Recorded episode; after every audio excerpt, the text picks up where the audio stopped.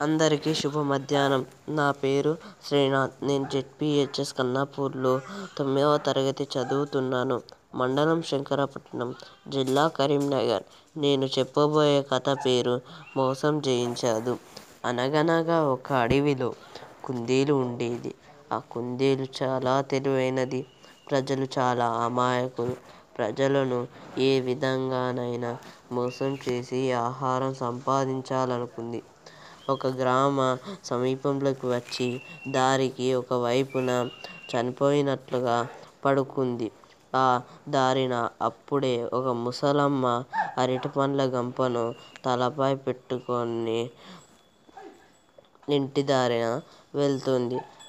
ఆమె దారికి పక్కనున్న కుందేలును చూసి ఇది చనిపోయిందని అనుకుంది.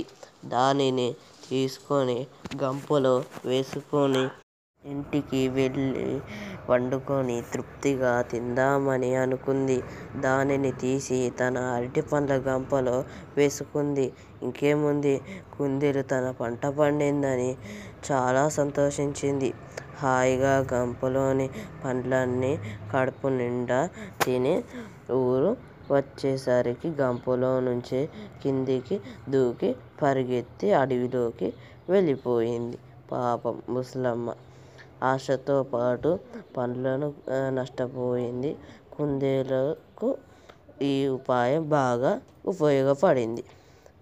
మళ్ళీ అదే విధంగా మరొక రోజు అలవాటు ప్రకారం పాత స్థలంలోనే చనిపోయినట్లుగా పడుకుంది.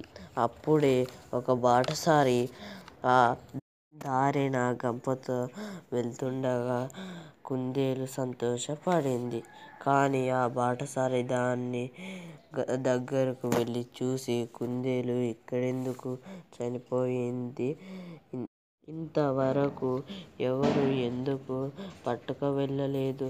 అని కుందేలును పట్టుకొని చూ చూడగా శ్వాస ఆడుతుంది అందు అందులో ఏదో మోసం ఉందని దాని గొంతు పిసికి చంపి తన గంపలో వేసుకొని వెళ్ళి దానిని వండుకొని తృప్తిగా భోజనం చేశాడు.